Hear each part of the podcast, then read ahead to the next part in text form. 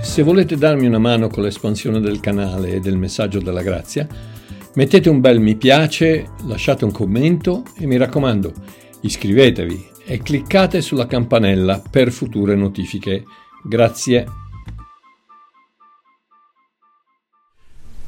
Partiamo, partiamo, partiamo. Prima di tutto, di nuovo, nuovamente, nuovamente, grazie a tutti coloro che, a tutti quelli che mi mandano le stelline durante, dopo uh, la diretta di Facebook, quelli che, che si iscrivono al, al, canale YouTube, quelli che fanno donazioni, comprano i miei libri, uh, condividono i, i, video e quelli che semplicemente mi lasciano messaggi di ringraziamento e di sostegno e pregano per me. E io vi ringrazio perché uh, messaggi di sostegno, di incoraggiamento ce n'è sempre bisogno, perché purtroppo ci sono sempre quelli che decidono che io sono un profano, un blasfemo, eccetera, eccetera. Comunque, il messaggio della grazia, quella vera, quella pura, quella 100% Gesù, non metà Gesù e metà disciplina, non un po' Gesù e un po' ravvedimento, non parte Gesù e parte sottomissione o buona condotta o sacrificio o dedizione, ricerca di santificazione, obbedienza ai comandamenti, no. La grazia del 100% Gesù è solo Gesù, quella grazia e la sua predicazione sono le uniche cose che possono salvare una chiesa in fase di ritirata come quella che abbiamo oggi. Purtroppo il mondo ha bisogno di conoscere l'amore incommensurabile, il perdono indiscutibile, la vita interminabile che solo il Vangelo della grazia propone e può produrre. Purtroppo la religione e il religionismo hanno fatto tanto di quei danni, ragazzi, che oggi per, per cercare di, di, di, di tappare tutti i buchi che sono stati fatti dal, da, dalla Chiesa Cattolica, da, da, dalle, dalle, varie comunità evangeliche, da, tutti, tutti, quelli che hanno, hanno, hanno, combinato un sacco di, di, di guai. Perché? Perché? Perché bisogna predicare un Dio che no, ancora, ancora oggi ragazzi, io eh, ogni giorno, ogni giorno, ogni giorno litigo con quello, non litigo, io non litigo, solo loro che litigano con me con qualcuno che, beh, ragazzi, a dirgli che Dio ti ama così come sei non, non, va bene, non va bene. Devi comportarti bene, se non ti comporti bene Dio non ti ama. Ma roba da matti ragazzi, roba da matti, è come se il tuo comportamento potesse, potesse cambiare la personalità di Dio, che la, la, parola di Dio, la Bibbia dice Dio è amore. Però se ti comporti male, Dio non è più amore e diventa qualcos'altro, diventa eh, qualcos'altro. Dio è agape, ma se tu ti comporti male non ti agapa più.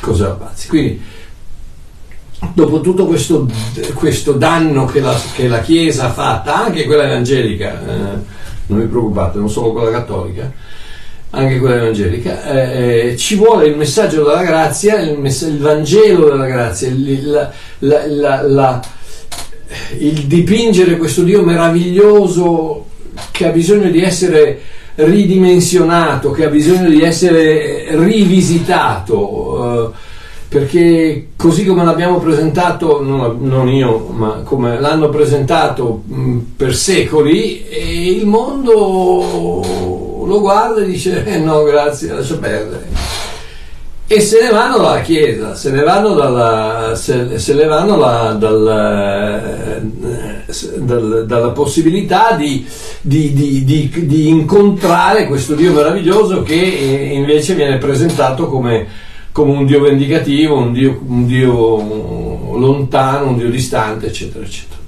Quindi questo è quanto io cerco di seminare da quasi 40 anni e continuerò a divulgare fino a quando il Signore mi lascia qui sulla terra. E poi anche dopo quando sono là, perché là non si parlerà di altro se non della, della, della meravigliosa realtà di, di, Dio, del suo amore, della, della grazia, e quello sarà, sarà l'unica cosa di cui si parlerà. Quindi sono, sono mm, eh, scusate, fatemi un attimo cancellare sto Siri perché cosa devo fare per farti andare via? Ecco, ok. Uh, niente, riparte. Ecco, ok. Quindi questo è quello che cerco di seminare da quasi 40 anni. E quello che faccio, lo faccio semplicemente perché adoro il mio Signore e perché vi voglio bene. E cerco di presentare la verità come io credo sia, che vi renderà liberi. E eh, vedete, c'è, c'è, ci sono tante sfaccettature della verità. Adesso poi, poi predichiamo, ma volevo. C'è uno che mi sta scrivendo tutto, tutto, arrabbiato, tutto sulle sue, perché dice, perché dice che l'uomo deve vivere fino a 120 anni e senza malattie, perché la Bibbia dice che Gesù li ha guariti tutti. E io gli ho detto, buona fortuna, amore mio, vuoi dirmi che tu non hai mai avuto un raffreddore? Eh, vuoi dire che tu hai un mal di testa, non so, un, un'unghia incarnata, un... no, mai, mai perché eh, tu, eh, Gesù guarisce tutti e quindi tu sei guarito, Gesù è dentro di te, quindi sei guarito, mai niente. Quindi tutti, quelli, tutti quei cristiani che hanno il mal di testa sono cristiani in seconda categoria, di serie B, raffreddore, l'influenza, poi ne parliamo, serie C, l'influenza serie C. Se poi hai qualcosa di grave, ancora di più, niente, sei fuori squalificato, non, proprio, non, non, non fai neanche parte delle, delle, delle, classifiche. Cose da pazzi, cose da... Eh, ragazzi, io cerco di spiegare, lo dico, ma, ma Dio ti ha messo qualcosa fra, fra, le orecchie che si chiama cervello. Ma, ma possibile che non lo vedi? Che, che, che, che più, tu puoi essere il più bravo cristiano che, sei, che esiste al mondo e ti ammali perché ti ammali perché questo mondo è pieno, è, non è il mondo in, nel quale vivremo, è un mondo che soltanto può essere controllato e sottomesso dalla, dalla, divinità di Gesù Cristo, dello Spirito Santo, quando e come vogliono, ma non da te e non da me. Preghiamo? Ma sì che preghiamo, ma è chiaro che preghiamo, ma, preghiamo sempre. Sarà il mal di mola. Ah, Giuseppe, cos'è il mal di mola? Ma capite cosa voglio dirvi? Cosa vi voglio dire è questo, che io vi devo, vi devo mettere davanti alla realtà, perché se no vi dicono queste bagianate e allora quando, quando c'hai la malattia, perché prima o poi arriva a tutti, non vi preoccupate, che sia l'influenza, il mal di testa, che sia questo, quello, quello, quello quell'altro. E quando arriva e tu preghi e non guarisci, e, e allora viene il dubbio, cosa ho fatto?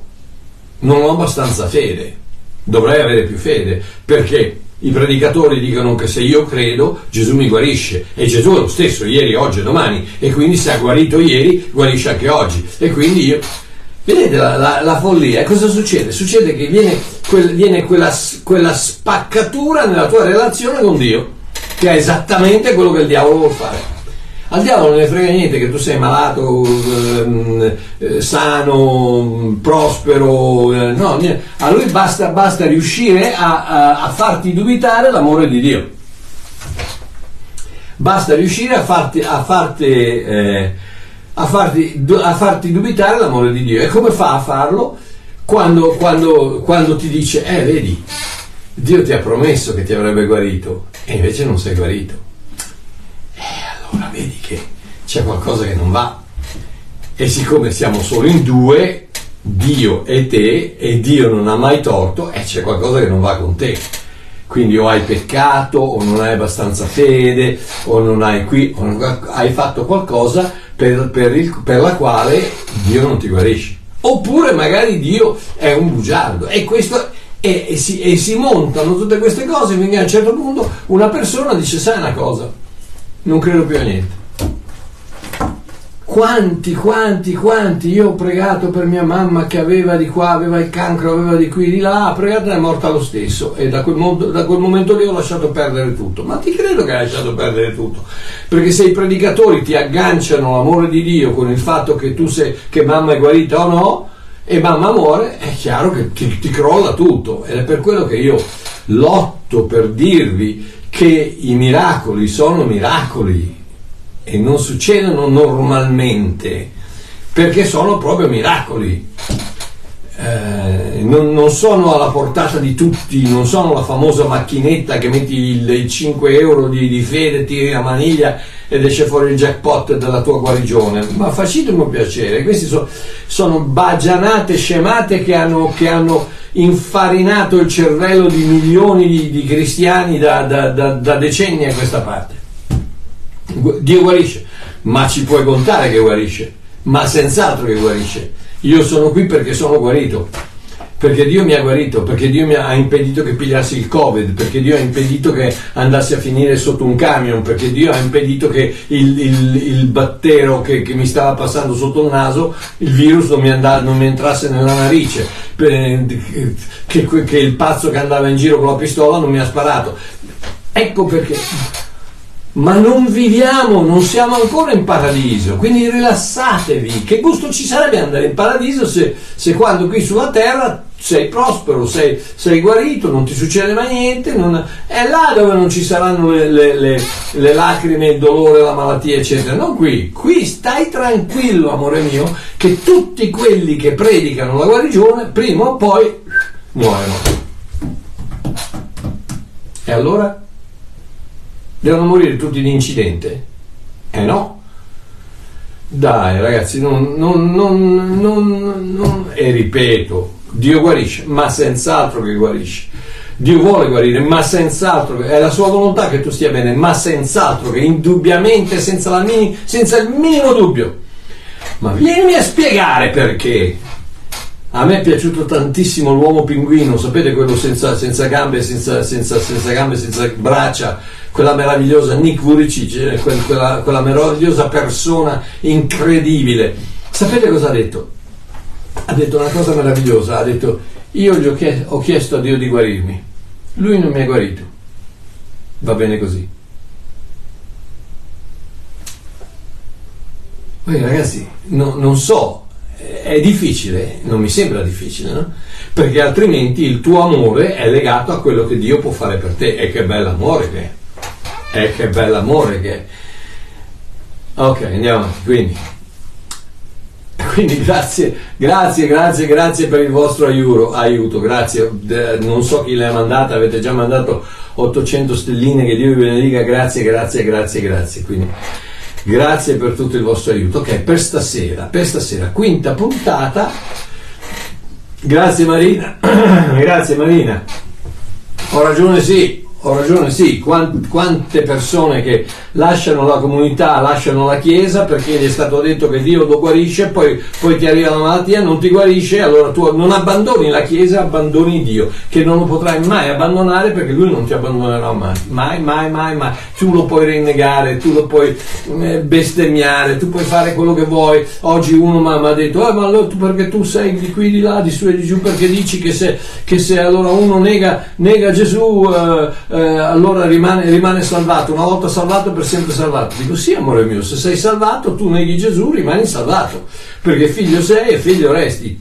Guarda quello che è successo a Pietro, non lo so, peggio di così, conosci quest'uomo? No, io lo conosco, ma sì che lo conosci? No, non lo conosco, no, ma tu sei uno dei loro, no, blip, blip, blip, no, non lo conosco.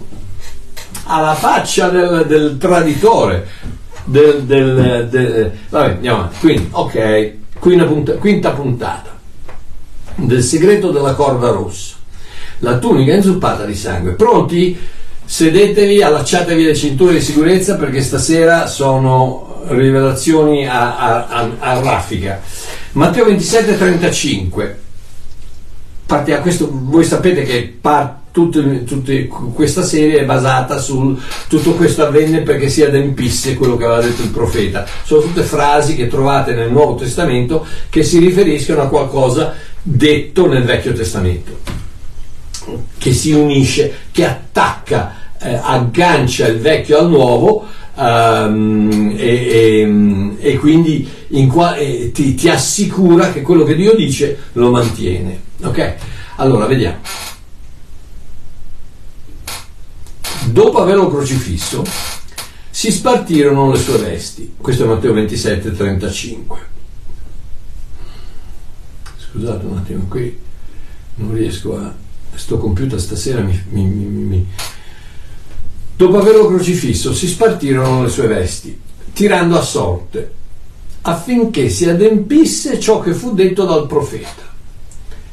Affinché si adempisse ciò che fu detto dal profeta hanno diviso tra loro le mie vesti e sulla mia tunica hanno tirato a sorte. Oh, il profeta il profeta menzionato da Matteo, non è altro che il re Davide, che ha scritto profeticamente il Salmo 22.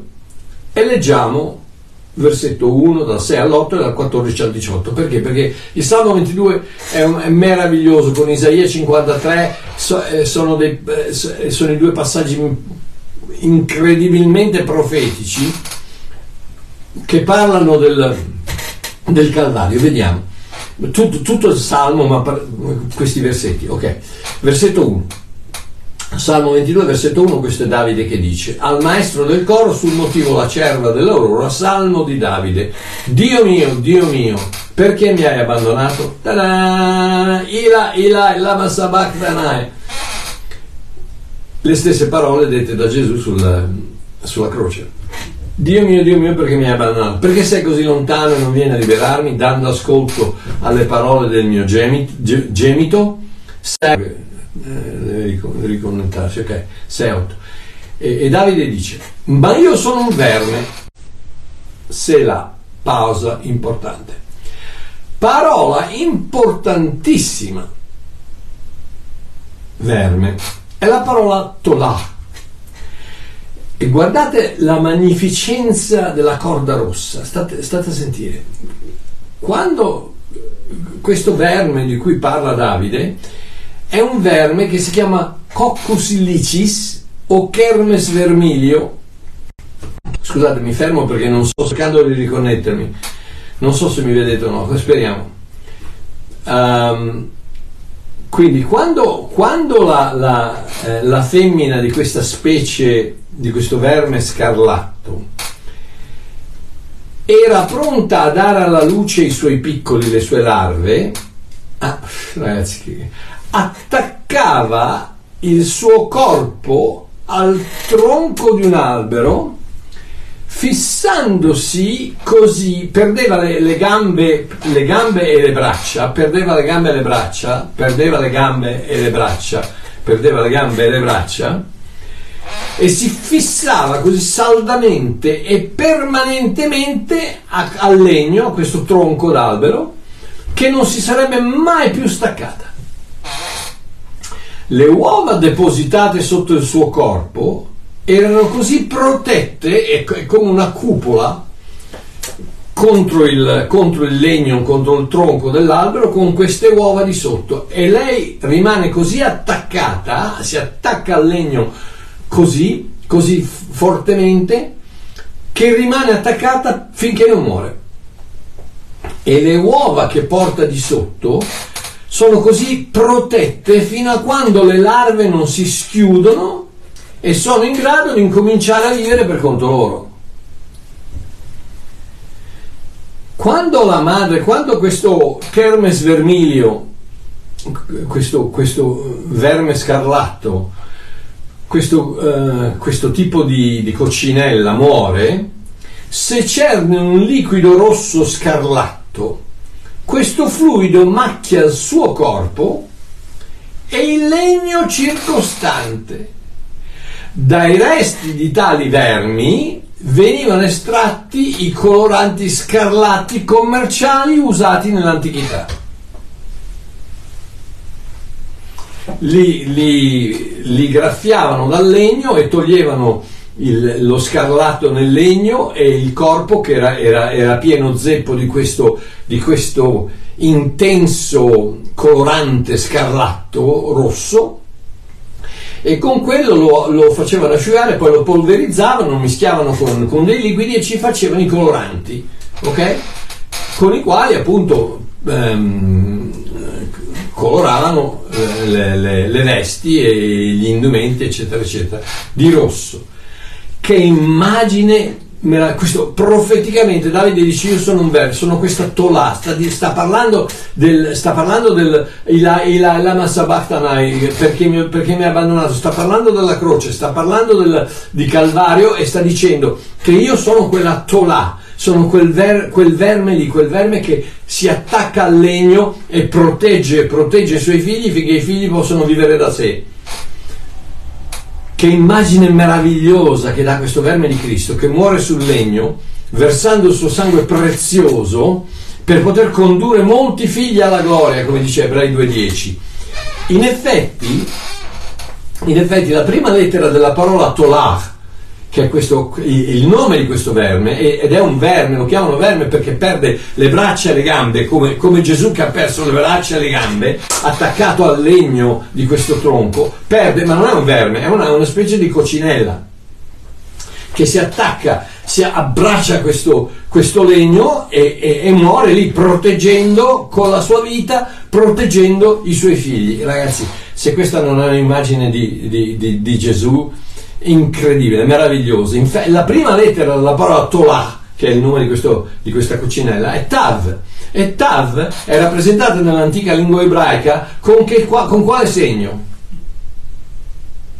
Due bastoncini incrociati, la croce. Egli è morto per noi affinché noi potessimo vivere attraverso di lui. Profeticamente Davide mette la... Non vi siete mai chiesti perché dice ma io sono un verme? Non è, non è un verme, sta dicendo io sono quella Tolà che rappresenta profeticamente quello che Gesù farà sul legno, sulla croce. Uh, uh, uh. Ecco, vabbè, comunque va avanti, dice, ma io sono un verme non un uomo, il vituperio dell'uomo è disprezzato dal popolo. Un'altra frase profetica, tutti quelli che mi vedono si fanno beffe di me, allungano il, lab- il labbro e scuotono il capo dicendo egli si è affidato all'Eterno, lo liberi dunque, lo soccorra perché lo gradisce. E anche questo è quello che è stato detto a Gesù dalla croce, se tu eh, scendi perché eh, l'Eterno, eccetera, e, e lo deridevano, eccetera. 14 sono versato come acqua e tutte le mie ossa sono slogate. Attenzione, qui basterebbe una parola per mandare all'aria tutta la mia serie della corda rossa, del segreto della corda rossa. Perché dico questo? Perché se Davide avesse detto tutte le mie ossa sono rotte, tutte le mie ossa sono rotte, non si sarebbe potuto identificare con l'agnello, con l'agnello di Dio, l'agnello, l'agnello, pasquale, l'agnello di Dio che è morto sul, come sacrificio del, della Pasqua per, per, noi. Perché? Perché eh, in, in, quando Dio dà le istruzioni a Mosè gli dice che nessuna delle ossa del, dell'agnello dovevano essere rotte. Ed ecco, guardate,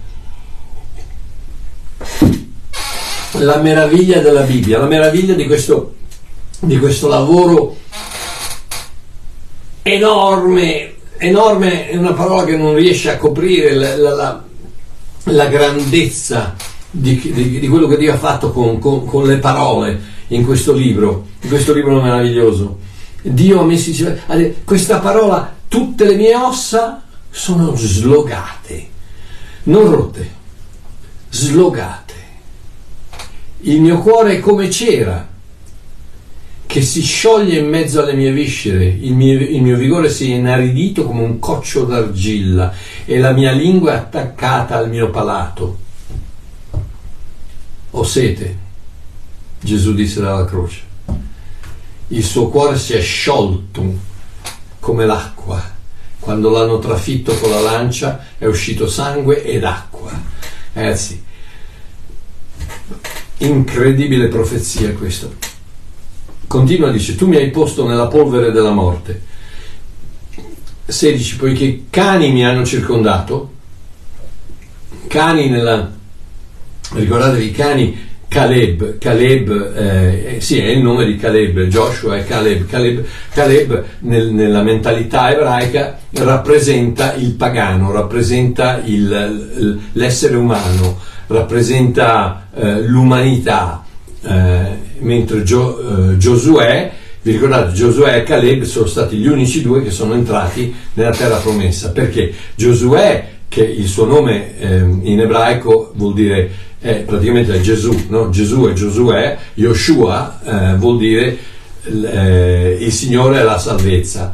Quindi eh, Giosuè rappresenta la divinità, Caleb rappresenta l'umanità. Quindi chi entra nella, nella, terra promessa, Giosuè e Caleb, la divinità e l'umanità. Questo rappresenta Gesù Cristo. 100% Dio, 100% uomo e rappresenta ognuno di noi.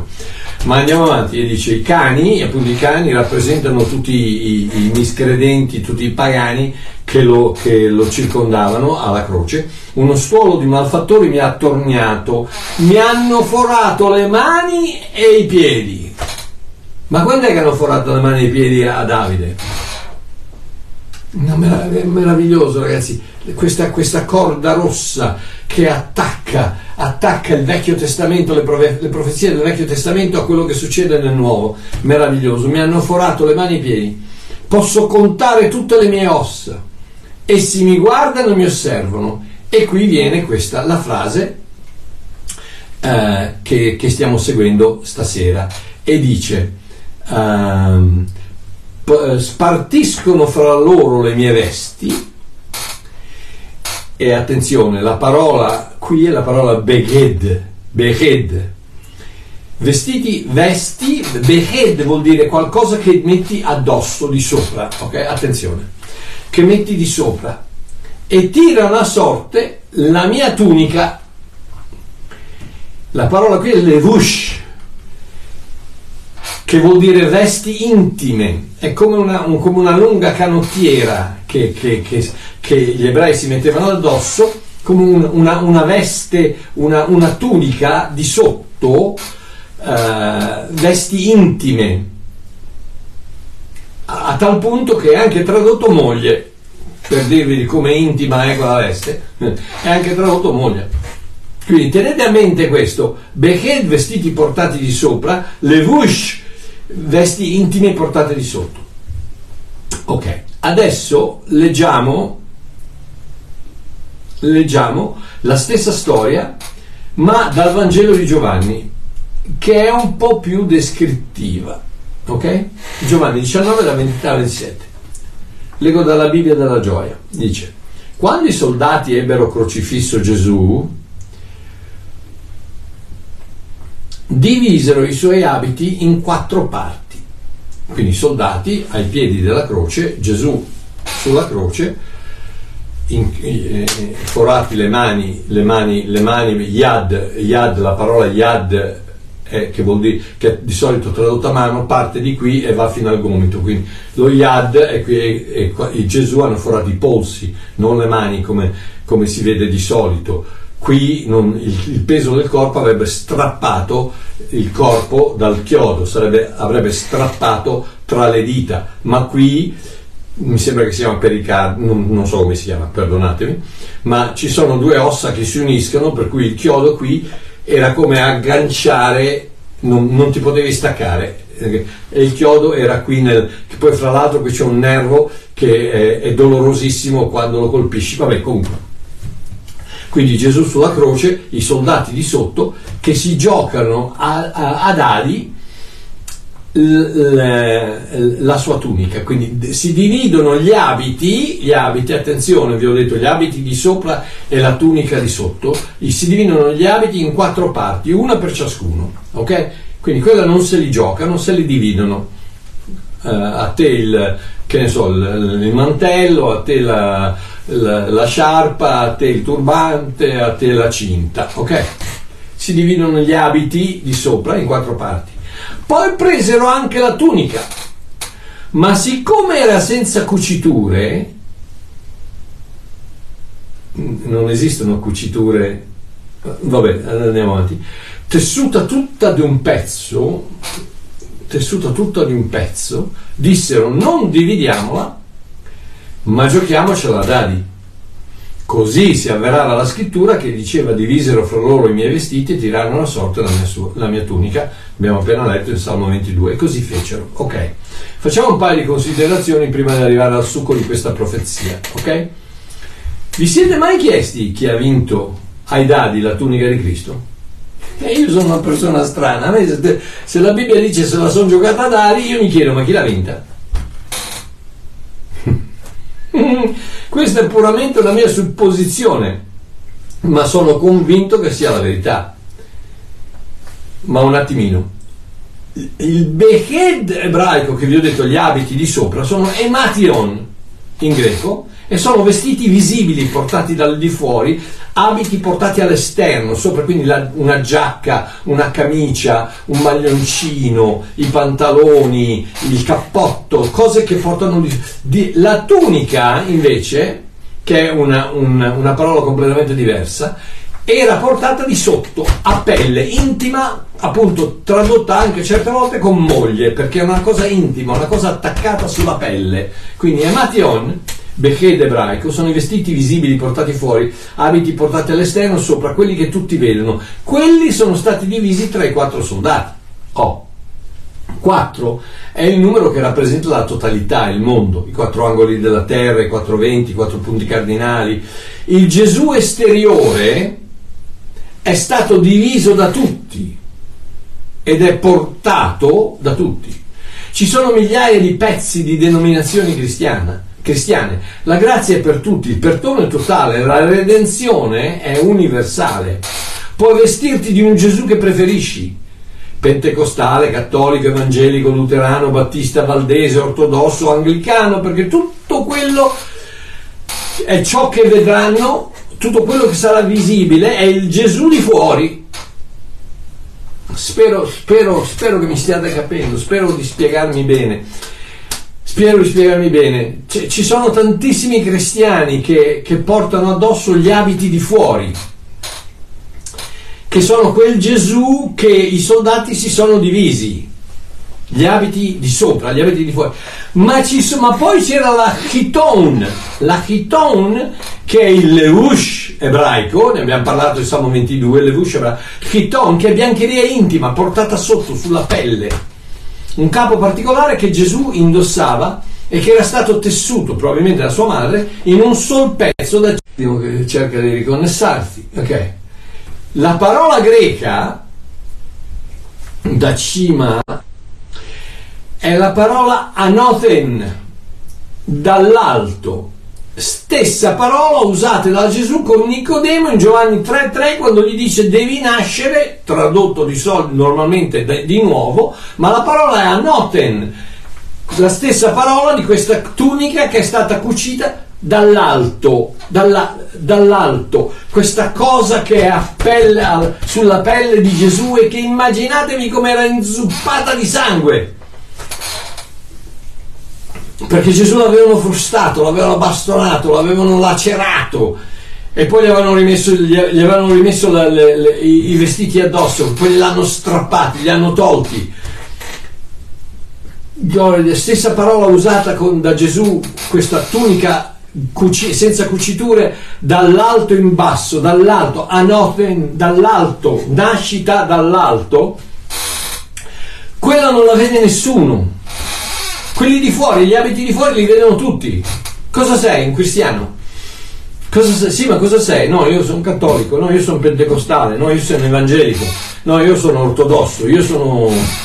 Io sono, io sono perché? Perché sono quelli che vedi di fuori e non c'è nessun problema. Se, un, se hai creduto nel nome di Gesù, sei un cristiano e sei vestito in, in modi diversi, eh, in, in, in migliaia di denominazioni diverse.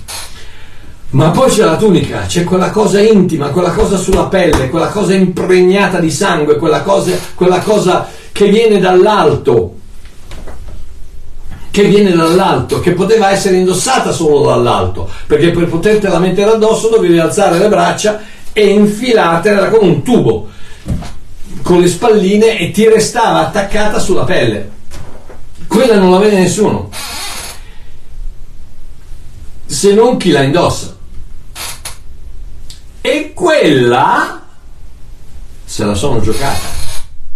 Quella se la sono giocata. Le altre le hanno divisi in quattro. La totalità del mondo, la totalità della Chiesa, la totalità del cristianesimo si è divisa tutti questi, questi, vestiti di fuori che rappresentano Gesù. Ma quella di dentro se la sono giocata. Oh, uno dei soldati l'ha vinta.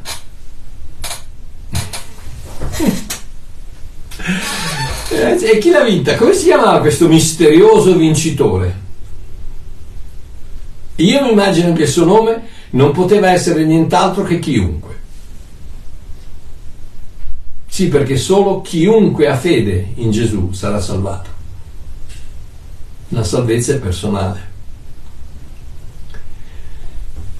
non so se si chiamava Ottavius Romanus uh, Centurione Maximum uh, Plebeum, no, ma so che profeticamente si chiamava chiunque, perché chi è che prende quella, quella veste intera, senza cuciture, che scende dall'alto, che viene dall'alto e che ti metti stessa parola, scusate, nel Vangelo di Luca, quando dice aspettatemi a Gerusalemme che, che arrivi la promessa del Signore dall'alto, stessa parola, anoten, ed è, ed è, ed è una, una, una, indicazione che viene da, che viene da Dio.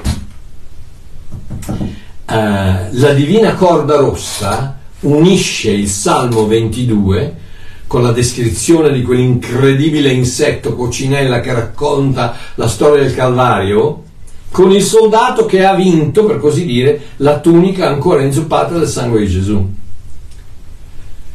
Ah, che meraviglia! Oh, in un'altra occasione, perché non è finita, riallacciatevi la cintura di sicurezza, perché in un'altra occasione troviamo una parola simile. Non inizialmente perché la parola cutonet, cutonet, che viene tradotta con tunica, veste intima portata a pelle, stessa cosa del levush. Ma attenzione, dopo la storia della mela, dopo la storia della mela, del, del frutto, eccetera, eccetera, in Genesi 3:21, fatemi leggere, in Genesi 3:21, sentite cosa dice. 3:21 Poi l'Eterno Dio fece ad Adamo e a sua moglie delle tuniche di pelle e li vestì. Attenzione, non è la stessa parola cutonet come levush, ma vestì è il verbo di levush ed è la resh.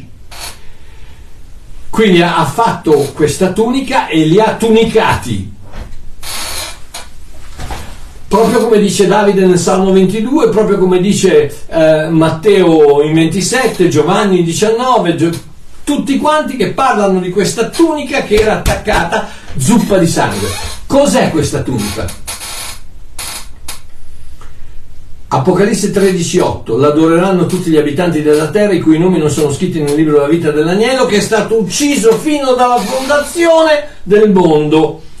Fondazione Catabalè, la gettata, all'inizio, Catabalè, gettare, gettare, la gettata, quando si comincia qualcosa, costruzione, quindi la, la, perché la chiamano fondazione, dall'inizio del mondo, quando Dio ha iniziato il mondo, ha gettato il mondo, ha fatto la prima la fondazione, quando è partito il mondo, prima della fondazione di quel mondo, di quel primo secondo che è scattato sull'orologio della terra, l'agnello di Dio è stato immolato. Chi, cos'erano quelle pelli con le quali Dio ha fatto una tunica? Non erano altro che i relli dell'agnello di Dio immolato, che essendo l'agnello di Dio aveva abbastanza pelle per coprire tutti e due. E sapete una cosa? Era ancora coperto di sangue.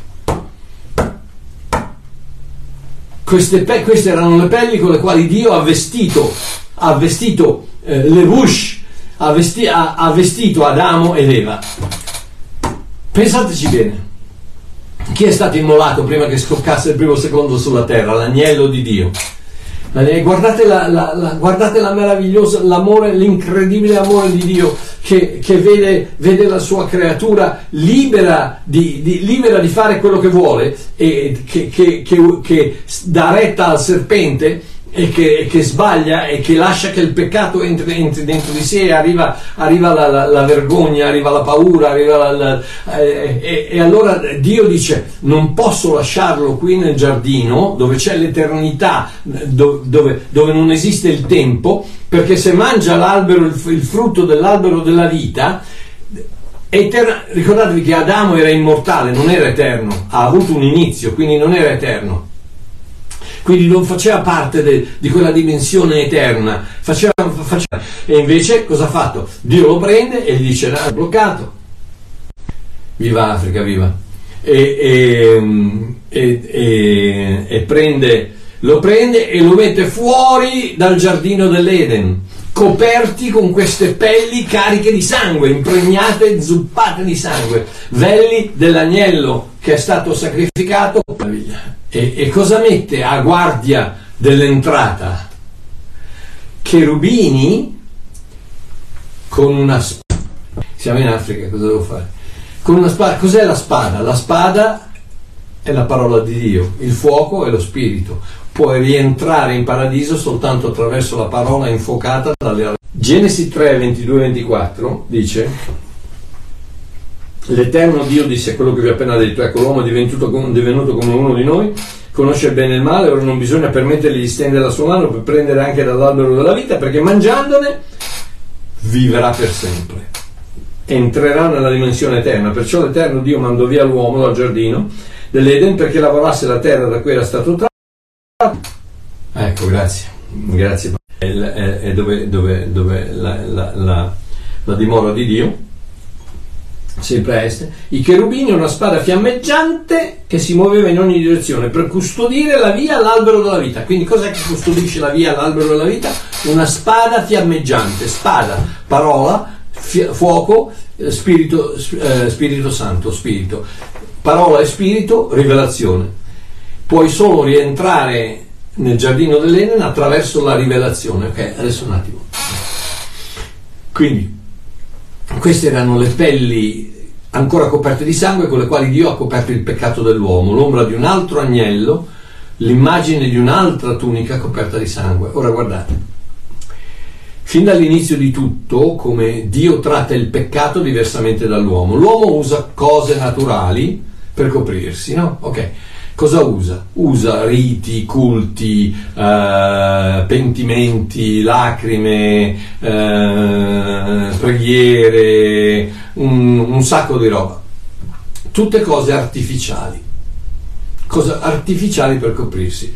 Genesi 3:7 dice allora si apersero gli occhi di ambedue e si accorsero di essere nudi, così cucirono le foglie di fico e fecero delle cinture. Parola Chegor. Chegor che vuol dire praticamente grembiuli strategicamente posizionati. Indovinate un attimino cos'è che coprivano? Effettivamente, le, le, sì, ok, noi andiamo avanti, per coprirsi. Dio invece no, Dio usa il sangue. Genesi 3:21 l'Eterno Dio fece ad Adamo e a sua moglie delle tuniche di pelle ancora cariche di sangue la prima morte non è stata quella di Abele, la prima morte è stata quella dell'agnello di Dio. E chi l'ha ucciso? Dio. Profeticamente Genesi 22, Abramo che uccise Isacco. Profeticamente Calvario, Dio Padre che uccide Dio Figlio. Dio usa sangue non le cose, non le cose artificiali, non, non, il religionismo. Abbiamo visto che quelle pelli erano ancora inzuppate di sangue. Un essere innocente deve dare la sua vita per coprire il peccato. Non le foglie di fico. Avete mai preso in mano una foglia di fico? Mm. Fa venire il prurito. Lascio a voi immaginare il povero Adamo ed Eva. Mm. Proprio come il religionismo, che cerca di prendere il posto del sangue. Non dico altro ancora oggi ragazzi ogni giorno lotto con questi qui che, che devono, devono in qualche modo trovare la foglia di fico perché il sangue non è abbastanza. Oh, un altro fatto interessante è che il soldato che ha vinto ha vinto la tunica tirando a sorte. Nell'ebraico originale la traduzione Naten Goral, in inglese cast the lots lanciare i dadi, non è giocare a sorte, non è tirare a sorte, ma è proprio la traduzione, è proprio lanciare i dadi. E a quei tempi i dadi usati in Israele erano due pietrine, due pietre cilindriche, poi da lì si sono accorciati, sono diventati dadi, ma erano due pietre cilindriche con quattro lati, di cui due erano marcati in un certo modo e gli altri due in modo diverso. Quando si lanciavano due segni uguali, la risposta era sì. Due segni diversi, la risposta era no. Ed erano appunto le famose pietre sul, sul um, l'efodo del, del sommo sacerdote per poter avere l'oracolo di Dio, la risposta di Dio. E si chiamavano Urim e Tumim.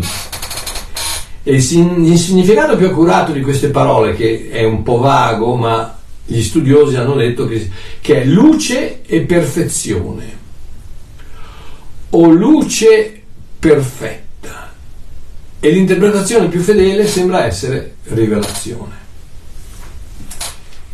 Ed ecco che torniamo alla rivelazione per poter entrare nel giardino dell'Ende, per poter tornare nella, nell'eternità sull'albero della vita. La tunica impregnata di sangue di Cristo che ha vinto chiunque attraverso la rivelazione, il, gettando i dadi, e io e te che entriamo nella terra promessa attraverso la rivelazione dell'amore di Dio e della sua grazia.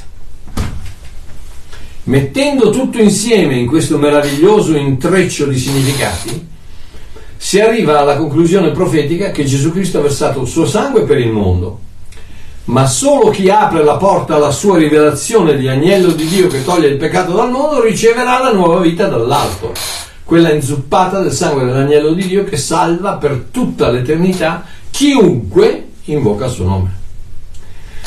La redenzione è universale, eterna e disponibile a tutti. Ebrei 9, 11 e 12. Cristo, essendo venuto come sommo sacerdote dei beni futuri, attraverso un tabernacolo più grande e più perfetto, non fatto da mano d'uomo, cioè non di questa creazione, entrò una volta per sempre nel santuario, entrò una volta per sempre nel santuario, entrò una volta per sempre nel santuario, non con sangue, sangue di capri e vitelli, ma col proprio sangue, avendo acquistato una redenzione, rullo di tamburi, eterna.